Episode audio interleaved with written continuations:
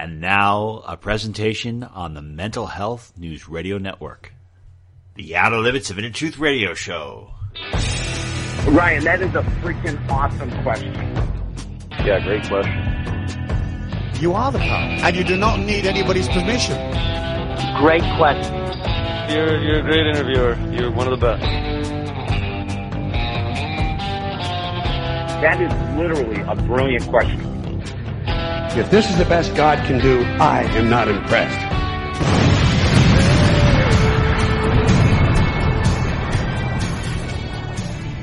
Good evening, everyone, and welcome to the Outer Limits of Inner Truth Radio Show.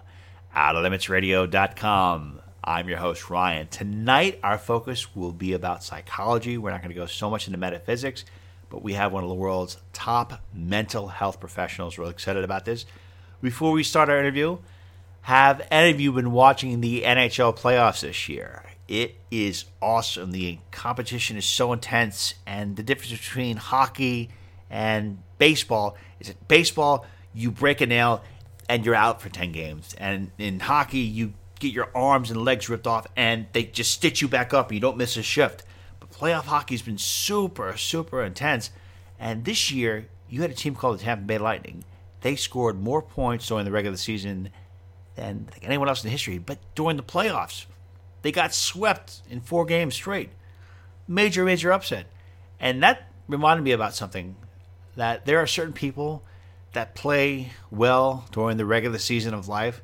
You know, they can push all the buttons when things are okay, when there's no pressure, but how do they respond during a crisis situation? How do they respond when they are needed the most? I think that I aspire to be a playoff person. You know, I want to be there and make the decisions when it counts because I think that during those crisis situations or during the situations where you need to be your best, those decisions outweigh all the other regular life decisions by far. Not to say that the regular season of life doesn't count, but the ones that happen that you need to make during the crisis situations, I think those have the ones that have the major lasting effects. When it comes to marriage, I would consider myself a very subpar husband during the regular season of marriage.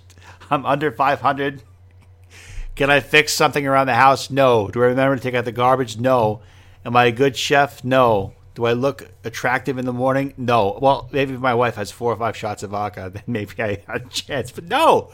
But if there's a situation where my where somebody needs to go to the emergency room, where the puppies need something, I think that the key decisions, the big decisions, I'm okay. I think I actually do. I thrive during those times.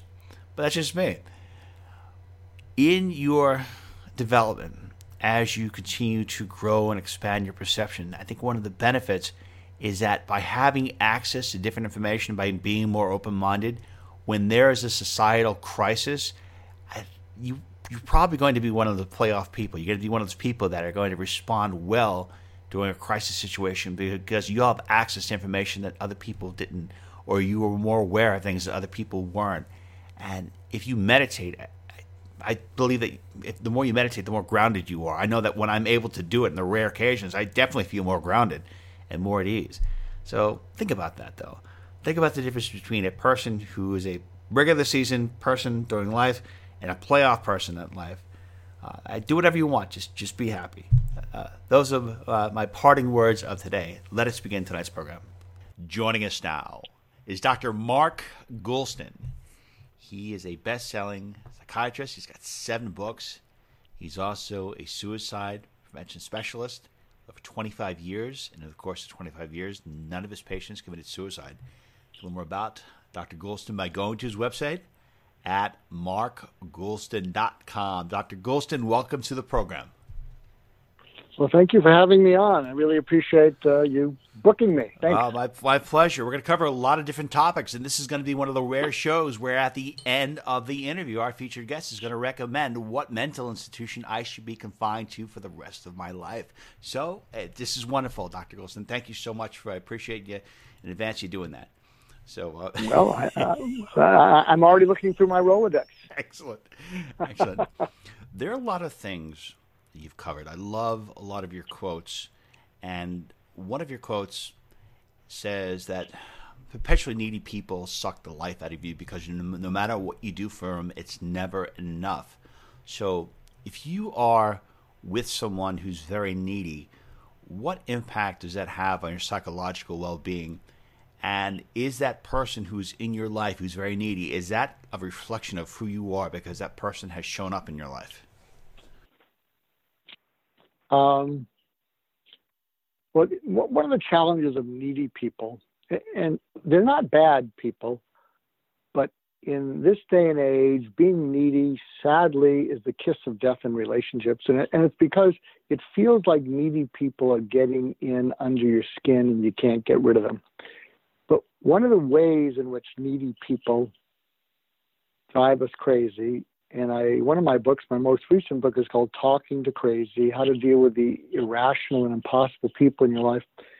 One of the things that all the, of these people that drive us crazy have in common is they frustrate us, anger us, and there's a point at which they enrage us. And at the point people enrage us, unless we're ha- unless we're someone who's happily happy with being enraged, unless we just love to be enraged, uh, most people aren't. What happens is when they enrage us, we can't think clearly, and our impulse is to eviscerate them. And that may not be who we like to think we are.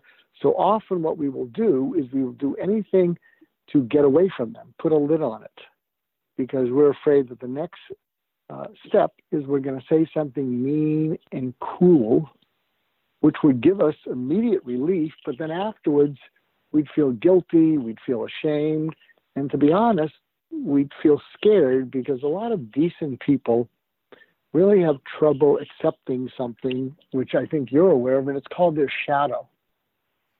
And, and, and the shadow is the part of our personality, and we all have it, that we don't want to accept as part of our personality.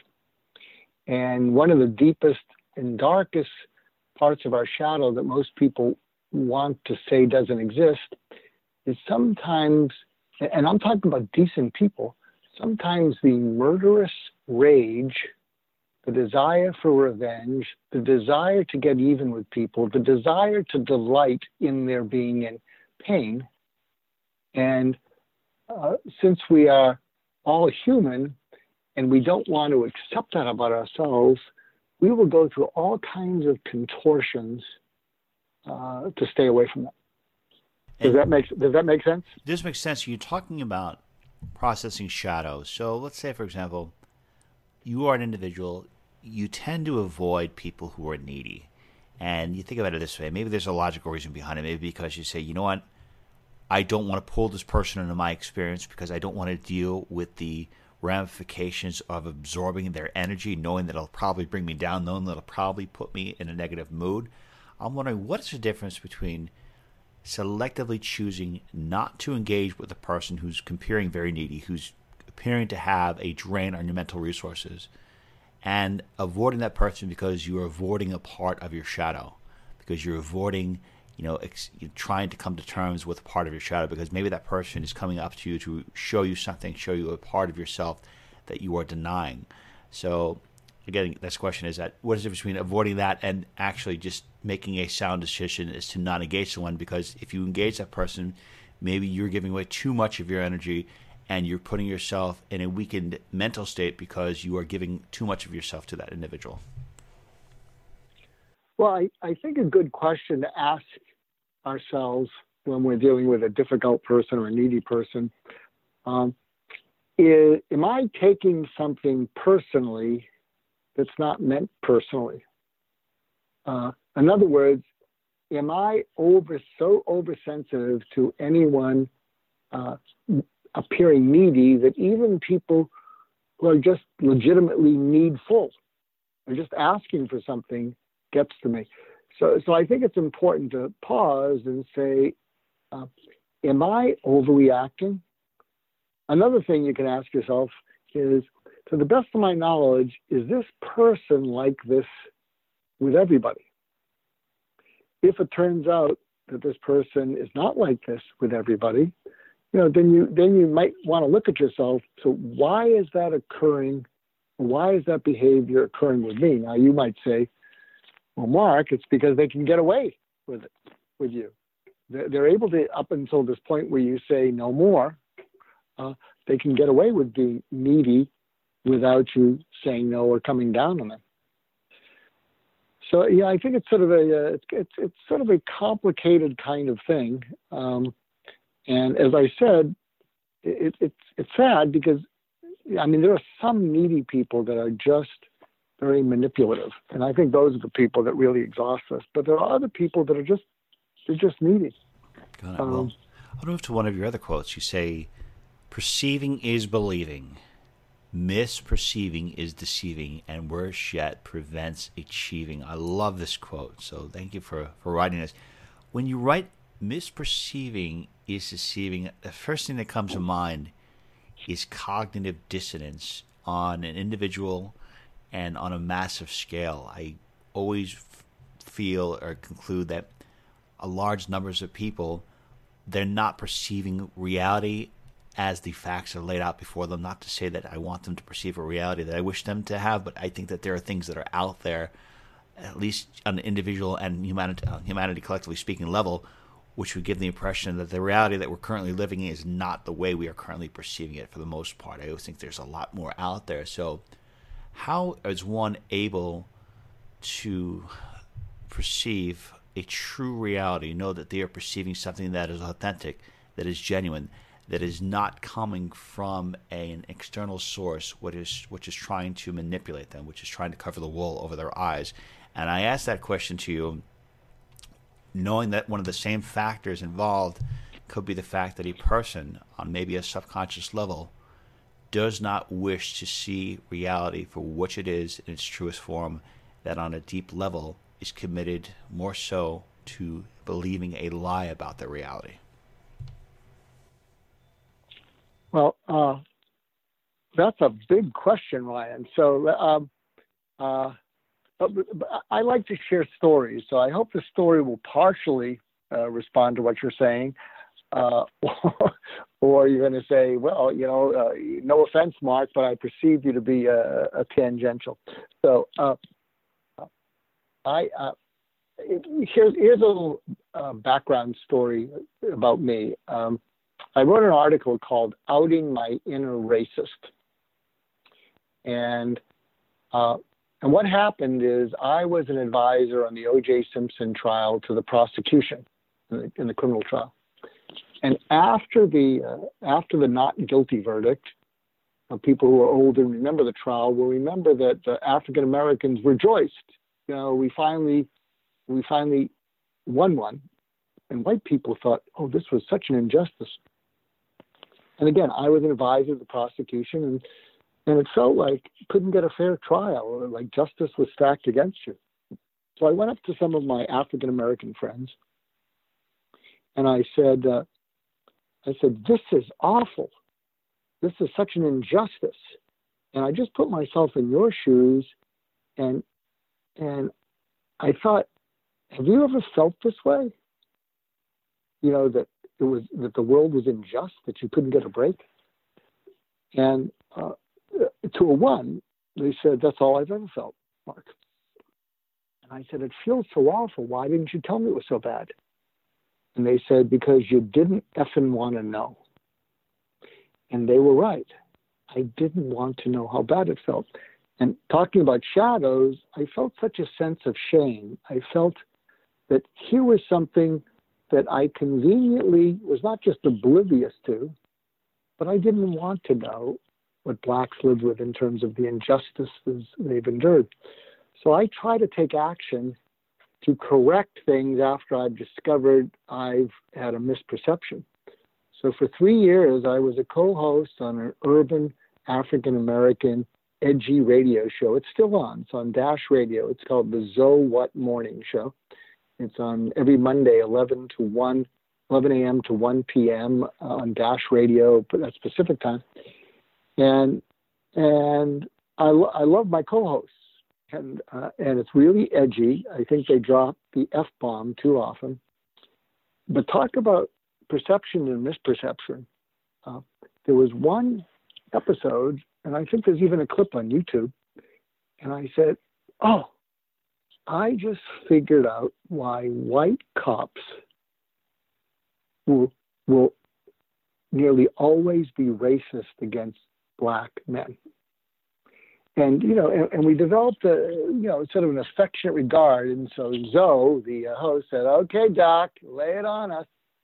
And I and so here's where we get into perception, misperception, and society. I said, if I'm a white cop and you're a black male, and I put myself in your shoes, and I know how poorly I've treated you. If I was you, I would be mad at me. And so I, I'm a white cop projecting on you that you must be angry at me because if I was you, I'd be angry at me. And so then what happens is I misperceive that, and then I uh, uh, and then I look for reasons to confirm my bias. So if you look a little bit frustrated because I'm pulling you over and you know you're frustrated that you know you don't know if I have a reason to pull you over, I can say, "Oh, there you are. You're frustrated. You're angry. Uh, I have a right to protect myself." And I said uh, to Zoe and his audience, which is largely African American, I said, until white people, especially white males who may be racist, until they can accept that they are projecting hostility on African American people, especially African American males, they're going to feel justified in preemptively uh, uh, being uh, hostile towards them in self-defense. So I know that's a long that's a long uh, story, but I hope it illustrates. No, it definitely illustrates. It's very helpful. Yeah, I appreciate it. And so I, I, I'm going to actually share something with you, a breakthrough I had. Would that be okay? Sure, absolutely. Um, and I may turn this into a talk some point, and and and the talk would be called "Overcoming Never Feeling Good Enough." I think a lot of people can relate to never feeling good enough. And here's what I discovered. I thought never feeling good enough was about performance. I thought it was, uh, you know, I wasn't performing well enough. I wasn't making enough money. I was measuring my my insides by everybody's outsides. And yet, when I would achieve or make money, I still wouldn't feel good enough. It wouldn't last. And then I had this realization that, and this is my shadow, that the reason I never felt good enough was not that I wasn't uh, doing a good enough performance, it's because my there was something wrong with my goodness. And here's what I realized. Uh, I have a story that I tell over and over again about my trials and tribulations in med school. I actually dropped out of medical school twice, probably for untreated depression. And in my story, I talk about the dean of students who was like an angel who saved my life. But in the story, I ridicule the dean of the school and when I tell the story, I say, yeah, the dean of students reached out to me and said, you better get in here. I get a letter. I have a letter from the dean of the school. And I was at a low point, Ryan, a very low point. And I get in there and I read the letter, and the, and the letter says from the dean of the school, who cares about money and they would lose matching funds if I took a leave of absence. So I read the letter, and when I give my talk, I read it in a sort of a, a ridiculing tone. I say, and the letter says, have met with Mr. Goulston. We discussed an alternate career, perhaps the cello. And I'm advising the promotions committee that he be asked to withdraw. So I was miraculously passing courses, so they couldn't kick me out. And for years, and I'm glad I'm going public on this, I kind of ridiculed the dean of the school as being clueless. But recently I realized the dean of the school was the one who saved my life because if I was him and I saw that there was a medical student who dropped out once, he was probably depressed, he comes back to medical school, wants to drop out again, I'd be thinking as the dean of the school who cares about funding the school you know, we better cut our losses with him because it doesn't sound like he's ever going to finish. But I don't want him killing himself. So I'm going to refer him to the Dean of Students. And the Dean of Students, who for 40 years uh, has been, in my mind, an angel who stepped in there and saw good and a future goodness in me that I didn't, a future for me that I didn't. But and, and so what I've taken to doing is apologizing in my mind to the dean of the school. And I realized that there's a number of people in my life who maybe I felt hurt by or misunderstood by. Uh, and I've, I've had a chip on my shoulder. But what's happening, Ryan, is now that I'm identifying those people, and they've all died, I'm apologizing to them. I'm saying I'm sorry. And it's interesting because as I say that, something's changing inside me. And I think what it is, is by getting rid of that shadow, that misperception, that desire to retaliate and ridicule, and by actually apologizing because I was wrong, it's helping me to feel good enough in ways that, you know, just performing better wouldn't. So, can you track any of that? Oh, I think it, oh, 100% of it makes complete sense. And thank you. I think it was wonderful, great response. And it's going to lead to another question is that you're talking about shadow processing and talking about taking these things, these burdens off, and getting to this point where you, you have this you know, assurance that you're good enough. Well, is that, from your perspective, the state of being that human beings should be naturally in? Should we naturally feel good enough? Should we naturally feel like we're strong enough and capable enough? Is there any factors that are in our society, that are in our communities, that are in our family, which tend to bring us down, which tend to pull us away from that natural state of being? And if so, why must it occur? why can't we naturally just be in this blissful state and go about our lives in a happy manner? Why do we have to deal with all this, I don't know, BS stuff that's out there? Well, I think part of it is uh, uh, that when we are, are hurt at a very young age, I mean, at maybe even as infants or young children, you know, as soon as we feel hurt, we immediately go into fear, and hurt and fear we don't like, and then that crosses over into anger. And then anger can cross over into justice and a desire to retaliate, to get even. And uh, and then and then not only just getting even in our minds, way deep in our unconscious, wishing bad things to happen to people, and taking delight in it. I mean, that's that's a pretty dark shadow. It's bad enough to wish bad things would happen to people, but actually taking delight in it. And I'm sharing this with you, Ryan, because anyone would know who knows me would say, I would have never guessed that about you, Mark. You're, you're compassionate. You're empathic. You know, you, I mean, you saved people's lives. You prevented suicide for 25 years based almost solely on compassion, and empathic. I would never believe that you have this shadow. And so I think part of what it is is that uh, I think that primal level of hurt and fear is so deep. It's almost like a primal trauma that we survive, but at our core, there's something that isn't solid. I'll, I'll, share something I'm going through. I, I, I, don't know. I'll certainly write at least a blog on this. I became a grandparent for the first time a little over a month ago. Congratulations.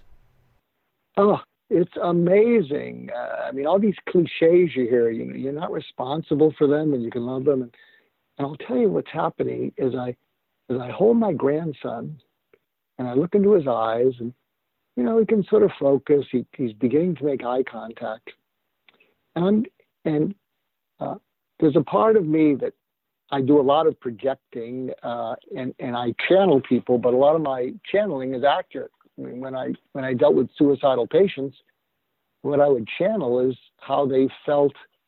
Uh, they they didn't want to kill themselves. They just wanted the pain to go away. I'd look in their eyes, and what they were saying is, I, you know, I don't want to die. I don't want to kill myself. I just can't make the pain go away. And and uh, and so I could see that, and I would lean into their pain. So what I'm doing with my grandson, and I'm sure I'm, you know, most of this is delusional, hallucination, whatever, but I'm I'm imagining he's looking up at me and saying, uh, "Am I going to have a good life? Uh, am I going to have a job? Uh, am I going to be replaced by artificial intelligence?" He's not saying this; he's a month old but he's looking up at me. Is my life is my life going to be safe? Uh, gee, you know, I, I I haven't yet even figured out what my hands and legs are doing. I mean, I, I haven't reached the stage where I'm staring and mesmerized by my hand, so I'm totally powerless. And you know, kind of like when your pet, your your dog is in pain and stares at you, can you make it go away? And so I'm just imagining. Uh, I'm saying, what if that infant, as he's looking up, and, and, and my, my daughter and son in law are just amazing. But what if he's looking up, helpless, powerless, feeling pain, and what he sees in a mother or father's eyes is, uh, you know, can you stop crying already? Would you finish the bottle? I got a spinning class to go to. Would you, uh, and, and, and, and what if when that infant who's looking up and trying to connect because he can't make, he doesn't know what the pain is, he's at least trying to connect with you. What if he gets ignored, he gets abused, um, and he internalizes that? And uh, and so uh, I'm sure you're probably aware of Erik Erikson. Erik Erikson, you know, talked about the different steps to psychosocial development, and the very basic first step is something called basic trust versus basic mistrust. So I'm imagining, what if he looks up and the world is getting angry or impatient with him. He's not. He's not trying to, you know, have colic. He's not trying to be hungry just to be annoying. He's not trying to uh, crap uh, and need changing just because he has nothing better to do. And so I could see, geez, depending on what he takes in, he could begin to feel: Can I trust the world, or, or do I distrust the world? Wow. And then what I'm, you, you follow me? And then, yeah. and then what I'm thinking is uh, probably in six months, I actually wrote a blog and I said, uh, uh, when we're born, we're half baked with nature. But the first six months is what it takes to be fully baked with nurture. Because in about six months, you can at least move around. You, you know, your arms and legs, you're starting to feel a little mastery of your environment. And but what if in that first six months, when you're powerless, you're blamed for it, you're ignored about it, and so, and then imagine uh, it, it's almost like this primal wound. Often I talk to people about the rings of a tree, and if you think of the rings of a tree, every ring is a year, and, and it tells the whole history of a tree when you when you see a tree, and it tells the character of a tree. Some of those rings show, oh, there was a fire then, or some of those rings, oh, oh looks like uh, there was big rainfall. But what if you look at the core of the tree and the first few rings are just all eaten out? I mean, the tree somehow survives, but it doesn't have a great core. So imagine that that's what happens in our personalities, and then we race into achievement. And uh, and I wrote a blog. I think it's still up there, uh, Psychology Today, maybe. And the blog was Why is it that so many high achievers feel unfulfilled? And what I talked about was something called the syndrome of disavowed yearning. What that means is if way back, what if way back when my grandson wanted to connect, was reaching out when he's feeling helpless, wanting to connect so he can have basic trust. But what if nobody's connecting with him or people are yelling at him, get to bed already? And so he has basic distrust. And what if he discovers that if he achieves something, he gets he puts a smile on mom or dad. Oh, mom or dad are smiling. Oh, maybe they'll connect with me. Geez, I'm achieving more, and it seems like they're connecting with my achievement. They're not achieving. They're not connecting with me wow, I'm a human doing. Okay, that's I, pretty good. I want to ask you this. That's pretty good. Because in the same way, we're, we're at, we, we people often talk about the um, millennial generation or the generation that have been helicopter parents. So is there a point where maybe the parents are, are, are you know interacting too much or smiling too much, or maybe they're at a point where hey, you know what, maybe ease well, off. That, that's that's not quite as bad, but it's terrible because see what happens is if helicopter parents are really not connect. They're over connecting by projecting onto their children.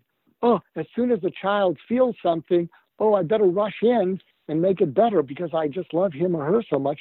Now, I, I, I, I think it is good to connect with them, but you don't want to connect so deeply that when they have to interact with the world who's not going to connect with them like that at all, you're setting them up for real disappointment. It's like I used, I used to I used to give talks at preschools, and you're going to say, you'll understand why I'm, they never ask me to do this anymore. I say, I say, you know, something to keep in mind when you're there hovering over your child and making everything better for them at the same moment, or, or if they're doing something and you're bailing them out from the consequences, something to keep in mind when you're doing that to your just lovable little little daughter or son is at the same moment that you're bailing them out from the consequences of their actions and learning, at the same exact moment, there's roughly 10 million, give or take a million people, your son or daughter's exact age, somewhere in the world, learning uh, to face the consequences of their actions. And they're becoming stronger and resilient. And one day, 20 years from now, that person is going to be your boss, your daughter or your son's uh, boss, and they're going to fire them. oh my god! Well, Dr. Goulston, I have to reveal something to you and to our listeners right now. I don't have any human children yet, but I do have uh, two fur children, two puppies, and I am a helicopter puppy parent because if the dogs they they start having a dream and they have the bad dream, I'm the first person over there grabbing them, singing them a song, giving them treats, rubbing their belly. I mean, I, am pretty awful. I am a I'm definitely a helicopter uh, puppy parent for sure. And yeah, well, when you're taking them in a hike, don't don't let them get lost in the wilderness. No way, no. The, the, the last the, nanosecond. they'll be looking for they'll be looking for their electric blanket. Dr. Goulston, there's so many other topics that you've covered, especially when it comes to speaking. And you talked about how to win people over. You speak to 400 plus CEOs, managers all across the country, your world, talking about what takes to be very successful. And um, I just started watching this really fascinating documentary. It's called the, um, the Fall of a Company called Theranos, and it was this CEO named Elizabeth Holmes. She, 19 years old, started this company.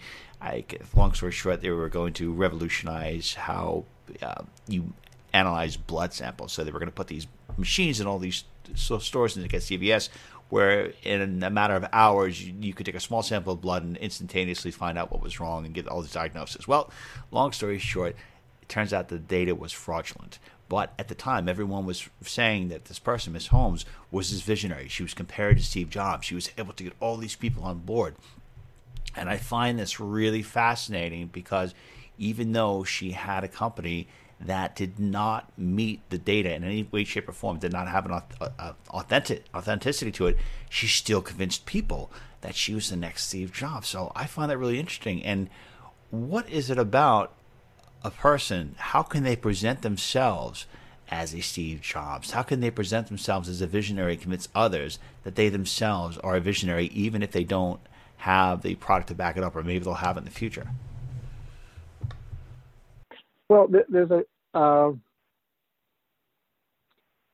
you know, there's a certain amount of uh, psychopathy uh, going on in that person. In other words, there's a part of them that actually feels entitled uh, to make their own rules.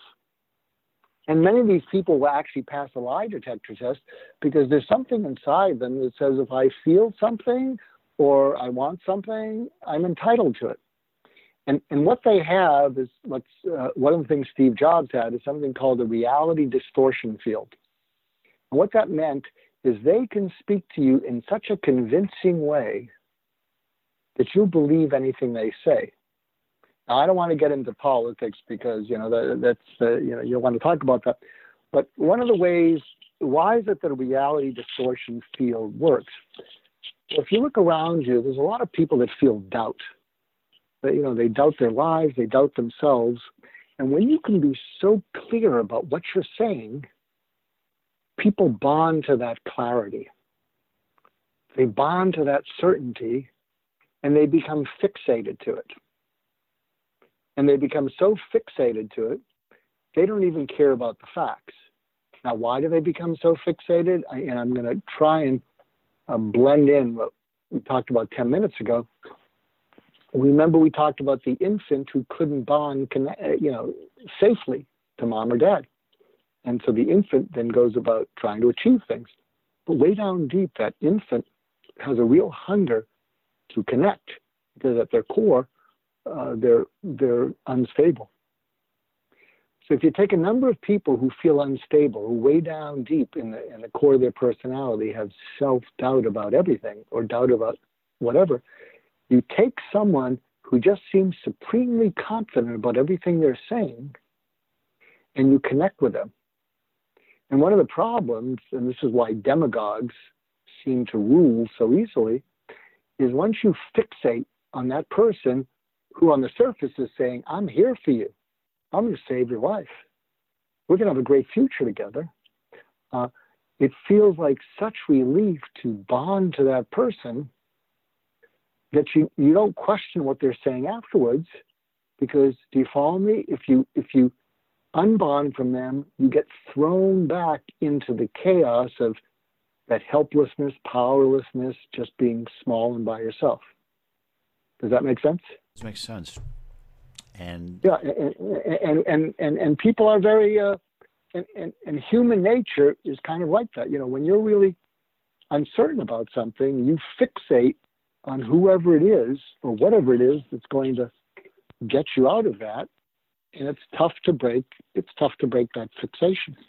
Goulston, I'd like to ask you a question about I don't know if this is a proper term, but generational psychological conditioning that goes from generation to generation. And I would define that as a way that maybe for thousands of years in human history, there's always been this notion that we need to have a particular leader, that we need to follow a protocol, that there's leaders. And even though in some instances in certain countries they may not call that leader a king, but they'll refer to them as a president, or they'll have this idea that you know they are being they have leaders that will kind of regulate things for them. This idea that collectively speaking, every individual could do things on their own, that there is not need that there's not need to be a leader. Is that possible? Is that something that is uh, available to happen within the within um, human psychology? Because it seems that if certain concepts are pushed upon humanity for generations and they happen for thousands of years, and those ideals take a long time to take hold, what is it going to take, or what does it take for a major shift in collective uh, psychology to happen? For a major shift where uh, a perceived psychological um, ideal that has been in the mindset for thousands of years, rooted in there for thousands of years, to suddenly shift. What does it take for something like that to happen? I'm sorry if I um, said too much. No, that's fine. That's fine. That's fine. You know, um, there are people who function best by living inside the box. They like predictability, they like routine, and they're uncomfortable to think outside the box.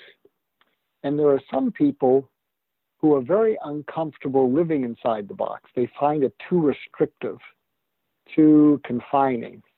And uh, and and here's here's the problem is that if you uh, and I make a distinction between leaders and managers a manager, shall we say, who lives inside the box and, and focuses on results and performance, which you need. I mean, the leader can't basically get anything done on his or her own. You need managers and the people working for the managers. But a manager basically looks where he or she's going, is focused on inside the box. A leader is someone who goes where they're looking. So a manager uh, looks where they're going, confined by rules. But a leader is someone who goes where he or she is looking, and, and it's that leader who can see beyond the horizon. So if you think of Steve Jobs or Elon Musk, one of the reasons we tolerate their outrageous behavior is because they can see into the future. And there's something exciting about someone who can see into the future. And that doesn't excuse their being abusive and obnoxious, but we give them a pass because they're our ticket to the future. And I think you need both. I think the challenge, though, is can you find a visionary who can see into the future beyond our immediate, near term, and even long term needs to something even beyond that?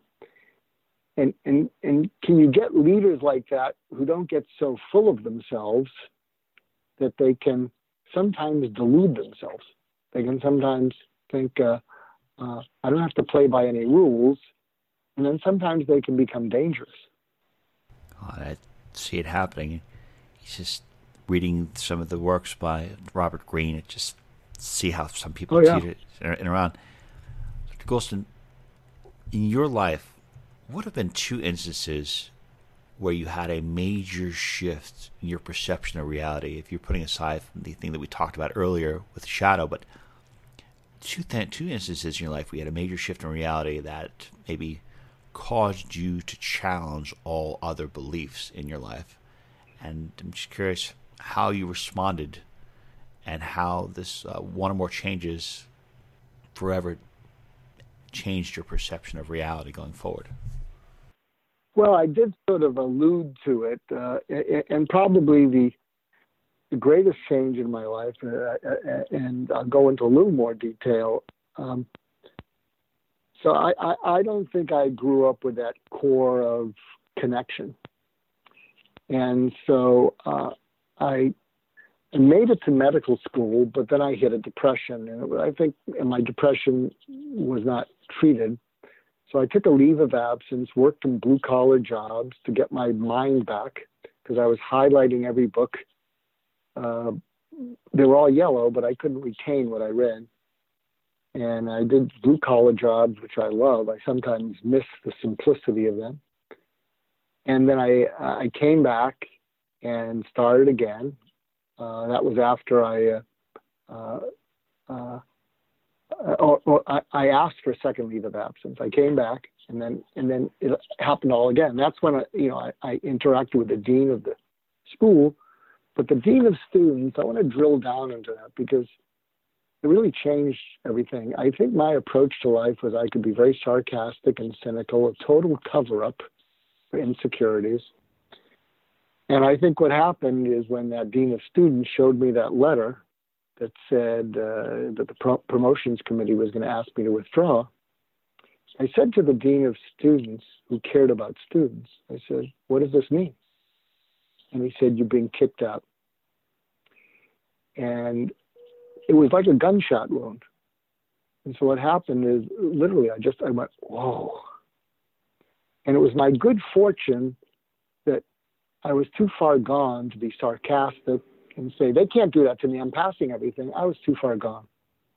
It was also my good fortune that I didn't get overly pathetic and start saying, oh, what am I going to do? How can they do this? It just looked like a, I felt like a gunshot wound. And I know what that feels like because 10 years ago I had a perforated uh, abdomen and almost died. And so imagine this if you come from a background of, you know, kind of conditional somewhat critical, whatever, you know, someone who, and I came from a background, my parents were decent, hardworking, but my mindset was you're only worth what you can do. If you can't do anything, you're pretty worthless. And that's not an unusual mindset for a lot of people. So when he said you've been kicked out, I think I cratered. Uh, can, are you tracking with me, Ryan? Yes. Can you picture that? And so imagine this. Uh, uh, if he had said to me, well, uh, if I can do anything for you, uh, give me a call, I would have gone back to my you know, apartment and maybe that would have been the end of me. But instead, I'm not making eye contact with him. And he said, and he says this, Mark, you didn't screw up because you're passing everything, but you are screwed up. But if you get unscrewed up, I think one day the school would be glad they gave you a second chance. So I start to cry with, uh, I don't, I don't understand this kindness and compassion. I just don't get it. And he said, Yeah, I think the school would be glad they gave you another chance. And then he said, but even if you don't get unscrewed up, even if you don't become a doctor, even if you don't do anything the rest of your life, which is what I felt I was capable of at that time, doing nothing. Imagine. So can you get the get how I'm setting it up? You come from a sort of a, a critical background, and you you're not capable of doing anything, so you're worthless. And he said, so even if you don't uh, get unscrewed up, don't become a doctor, and don't do anything the rest of your life, I'd be proud to know you. Because you have a streak of goodness in you that we don't grade in medical school. And you have no idea how much the world needs that goodness. And you won't know it till you're 35, but you have to make it till you're 35. And so I'm just sobbing, like, what is he doing? He sees a future for me. I don't have to do anything, and he'd be proud to know me. What the heck is this about? Uh, and then and then he says, "Look at me." And my eyes are just pouring. And he said, "Look at me." And he points his finger at me. And he said, "Yeah, you won't know how much the world needs it till you're 35, but you have to make it till you're 35, and you deserve to be on this planet." and you're going to let me help you. It's awesome. And so he he set up an appeal. He set up an appeal, you know, and I guess I pleaded my case, and the promotions committee. I had to meet with the promotions committee, but I guess they saw something in me that he did, but it changed everything. And so I went from being sarcastic and cynical. I still have, you know, a crappy sense of humor sometimes, but I went I went from being sarcastic and cynical into paying it forward. And so that's what I've done with my life. So that's part of part of what I've done did as a suicide specialist is I just recreated what the dean of students did for me. I just see goodness in people. I see their hurt. I, I'm proud to know who they are, independent of what they do, and I go to bat for them. I uh, I hang in there. I don't abandon them. And just like me, they start to cry. And when they start to cry, they start to feel relief. And when they start to feel relief, they start to feel a little bit of hope. So can you can you track with that, Ryan? Yeah, I think that's wonderful. I, I it's very beautiful. They you know you, you have that impact. You're putting that out there. Goulston, there are people in our world that think differently. I guess there are a couple names you call them. Uh, my old teacher Stuart Wilde used to call them fringe dwellers. They're people who are existing in our reality, but yet not a part of it. They're just thinking completely different. Or as people in the mainstream media would call it, they would call them conspiracy theorists because they just have a different perception of reality. And I don't know, maybe this is uh, crazy, but I feel like every person that ever came into our world that did something innovative, that did something creative, that did something that fundamentally changed perception of humanity or fundamentally changed our world as we know it is quote unquote crazy. So because they think so differently. So, what I'm asking is, how does a person know on internally if they are coming up with something, if they are engaging in a stream of conscious or conscious thought or conscious actions, which are quote unquote crazy, which are completely outside the norm, which don't have any semblance of normality to our society in terms of helping society or being relevant to society, or uh, what if they are actually on a frequency that is pulling something into their experience which could revolutionize society, which could revolutionize the way we think about it? I'm wondering how do people know the difference and you know how do they deal with the idea of deciding whether or not to express that knowledge, to express that information, even though it may be seen as uh, or mocked by the collective uh, society. Well, I think part of it is um, I, I, think it. I think you should share what you discover. Uh, look, uh, my approach to suicide prevention, you know, go essentially. I mean, this is a little bit, you know, uh, out there. Uh, I go into the dark night of the soul.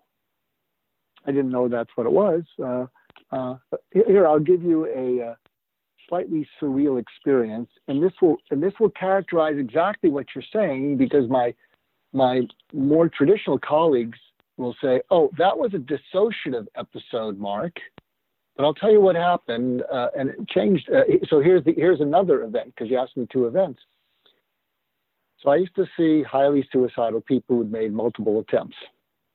And one of my earliest mentors after the dean of students was a fellow named Ed Shneidman. And if you look up Ed Shneidman, he is the pioneer in the field of suicide. And he would go see still suicidal patients up in the inpatient wards. And many of the resident doctors didn't want to see them uh, as outpatients because they were still suicidal. And so he'd go up and, and he'd uh, meet with them. He'd put me on the phone. He'd call me. And uh, in order for them to be discharged, there had to be some person willing to see them. And the people inside didn't want to see them as outpatients because they, they weren't acutely suicidal, but they were suicidal. And so he'd refer these people to me. And one of them, which was probably one of the most suicidal people I'd seen, had tried, I think, three suicide attempts in the previous several years before I saw her. And she was in the hospital two to three months every year for several years. And I'll call her Nancy. And I was seeing Nancy, and I didn't think I was really helping her, except, you know, I was seeing her two or three times a week. And she wasn't killing herself. I just didn't think she was getting any better. And I used to moonlight once a month, which means I would go cover for doctors at a state psychiatric hospital, and uh, uh, and uh, and sometimes when you moonlight, you're up for 36 hours. So I was up for 36 hours in a weekend, and it's a Monday. I come back, and there's Nancy, and Nancy never made eye contact, and I'm a little bit, I guess, rigged out. And as I'm in the room with Nancy, and she never made eye contact, all the color in the room turned to black and white. So I'm looking out, and the room is black and white. And then it gets cold and chilly, and I thought, oh, I'm having a stroke or a seizure. Now I'm a medical doctor. She's not looking at me, so it's not rude. So I start tapping my knees, you know, looking at my fingers, you know, uh, seeing if I have double vision. I did a neurologic exam on myself to see if I was having a stroke or seizure, and I said, nope, I'm all here. And then I had this crazy idea that I was looking at the world through her eyes. And because I was sleep deprived, I blurted this out. I said, Nancy, I didn't know it was so bad, and I can't help you kill yourself. But if you do, I will still think well of you. I will miss you. Maybe I'll understand why you had to do it to get out of the pain. I thought to myself, did I just say that or did I think that? And I realized I just gave her permission to kill herself. I'm screwed. And that was the first time. That was the first time she looked at me, and I thought, oh. And I thought she was going to say, "Thank you, thank you. I'm overdue." And I said, "What do you?" And she looked right into my eyes, and I and and I realized that I had gotten it right when she looked in my eyes. I said, "What are you thinking, Nancy?" And she looked right at me, and she said, "If you can really understand why I might have to kill myself to get out of all this pain, maybe I won't need to. And then she smiled. And then and then I told her while we were making eye contact, I'm I'm I'm imagining it right now as I'm saying it to you. I said, you know what I'm going to do? I'm not going to give you any advice, solutions, or treatment because you're not going to follow through on that anyway. Would that be okay? And I had her attention because she's had all kinds of treatments. And I said, What I'm going to do, and I looked right into her eyes, and I said, I'm going to find you wherever you are and just keep you company there. I'll keep you company there as long as it takes. And then, uh, you know, we'll see where it goes. So that's my model. That's my model. And I think to a certain extent, it's what the dean of students did. He saw something in me and he reached in and he said, You're not going anywhere. oh, that's awesome that you, that you, you did that and you've looked at people individually. You look at them and you can examine, you know, have an idea of where they are. But if you look at nations, collectively speaking, you look at the world, collectively speaking, What do you perceive the world right now in terms of its state of mental health? Do you think that the world has got a opportunity to, I don't know, collectively come together, that we can come together as one and be peaceful?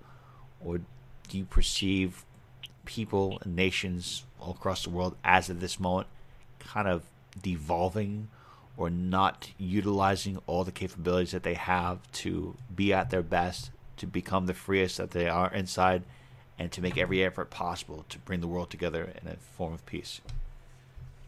Boy, did you tee up what I'm about to say? Um, there's there's a a movement I would love to start, but I would need thousands to help. And it's called the rising tide. And what that means is it's the rising tide that lifts all hopes. I've traveled around the world. I, I, taught empathy in Moscow to the Russian Federation, the most receptive audience I've ever spoken to. I can't get arrested in America teaching listening. Really, uh, they just don't want to listen. But in Moscow, it went. Uh, there's a highlight reel. If you look up Goulston Moscow YouTube, you'll see three minutes. And my idea is that 90% of the world wants the exact same thing. We want a future for our kids. We'd like some health care. It'd be nice to have a job that we can, uh, you know, rely on. We'd like some safety from foreign and internal threat. 90, maybe 95% of the world wants the same thing. But the way the leaders of the world, especially uh, Putin, Trump, and Kim Jong Un and others, one of the ways they lead is by dividing people against themselves. Abraham Lincoln said, uh, "A what is it? A nation divided, house divided uh, cannot upon, uh, stand. Stand cannot stand." And I think the policy of leaders who do not want to be held accountable for really not caring about the common population, if they can get the if they can get those ninety percent people who really want the same things to start being angry at each other. If you can get them fighting each other, those leaders can continue to lead, you know, uh, stealing away riches for themselves and uh, and not being held accountable because you're you're you're and you know the psychological term it's called splitting you split people you get them to fight one against the other so they don't drill down and say, "What are you doing to help all of us?" So I would, I, I would, and the point is, Facebook, Google, know, in six months they could power this. They could be the foundation of the rising tide that lifts all hopes, and just and, and connect the ninety percent where people, where we ask people, what is it that's most important to you? and you'll find out that 90% of the people want the same things. And, and if you can do that, and if the internet could be a vehicle for that, you could start ousting the leaders who, you know, are, are just trying to keep everybody divided so those leaders can keep conquering them. So that didn't answer your question, but that, that's that's the answer oh, I gave you. It was real, it was real amazing insight. Dr. Mark Goulston, I want to thank you so much for being with us. And Mark is the number one best-selling author, communication specialist. He's a psychiatrist. He's the author of seven books. Suicide, suicide prevention specialist. 25 years, none of his patients committed suicide. You can learn more about Dr. Goulston by going to his website at markgoulston.com, and I'll spell that for you. G O U L S T O N.com. Dr. Goulston, it was a great honor. Thank you for your time, sir.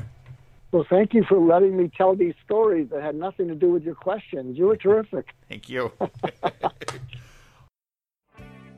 Okay, everyone, that concludes today's edition of the Outer Limits of Inner Truth Radio Show. Special thanks to our amazing guest, Dr. Mark Goulston, and special thanks, as always, to the Outer Limits of Inner Truth Radio Show virtues, Miss Carrie O'Connor, Miss Lisa Kozla, and Miss Constance Dallas. To learn more about the Outer Limits of Inner Truth, please go to our website at outerlimitsradio.com. Until the next time we meet, my friends, I wish upon you an abundance of peace, love, and beers. Take good care. Thank you so much for listening.